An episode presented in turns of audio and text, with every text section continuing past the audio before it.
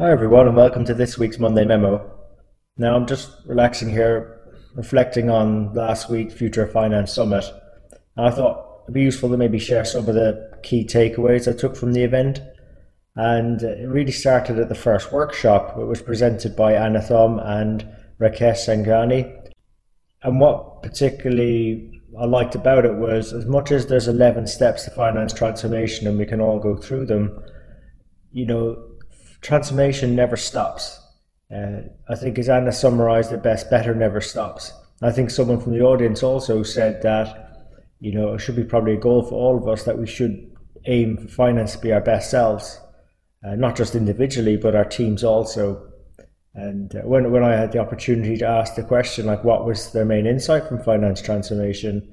Um, you know, the responses back were the importance of having the right vision and the strategy but also taking the time to appreciate what's in it for the other person. And that way you can help uh, position the benefits much more better and affect a, a faster, more sustainable change.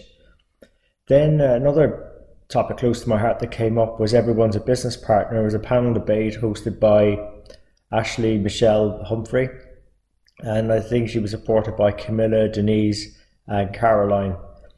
And interestingly enough, there was a bit of a debate over whether or not business partnering was a role or a mindset, and I think we agreed it was a mindset.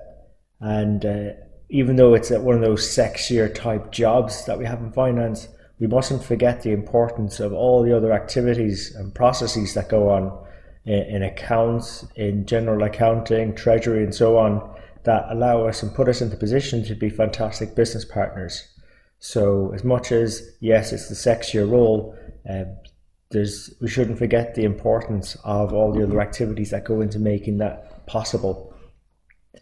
And then I think one of the presenters that probably got the biggest round of applause was Erica Ingham from uh, MediaCom. She's the CFO there, and she talked a lot about inclusion and also something I don't hear much of in finance is the importance of mental health uh, because I suppose in my own personal circumstances it's something that it's very close to my heart. And you know, working in finance and, and being in those reactive type roles typically is what we have. Because remember, reporting things that have already happened typically and find, trying to figure out what might likely happen from them and coming up with the best advice for the, the business to help them make better decisions.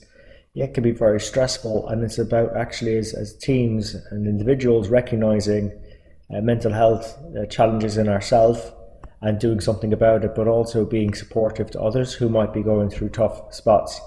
So I thought that resonated a lot with me as well.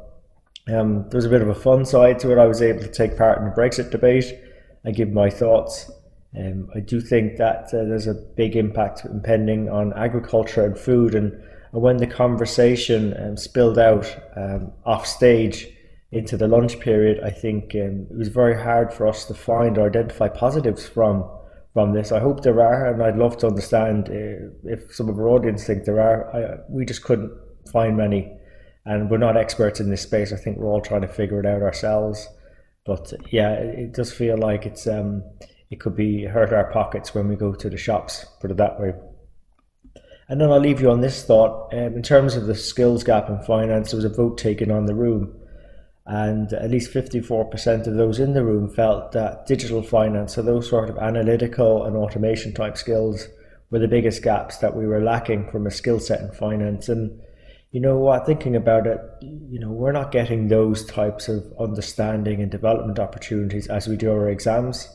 You know, it's not our traditionally strong area, so we're going to have to go out and do something about it. And I really do hope uh, bringing on guest mentors onto this podcast helps you and also other resources out there. There's a lot of people telling us what to do, and, and we pretty much understand the why. Uh, but it's that practical how, and I felt on the presentations I shared when people came back to me afterwards, it was they liked the practical tools. You know, as much as um, I, I want to sort of call out as well, that's not the only skills gap.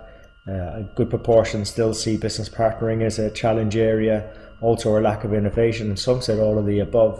There was only 4%, I think, that um, could, could say that they felt they had the right skill set. So, look, we've all work to do, and they're going back to the first point uh, better never stops. So, on that one, uh, I just want to say thanks for investing your time with us today. Hope you found it useful, and if you did, please let your friends and colleagues know about us as we're on all the major platforms. So please encourage them to subscribe and leave a review there. So until next time, uh, take care of yourselves and let's keep on building our strength in the numbers.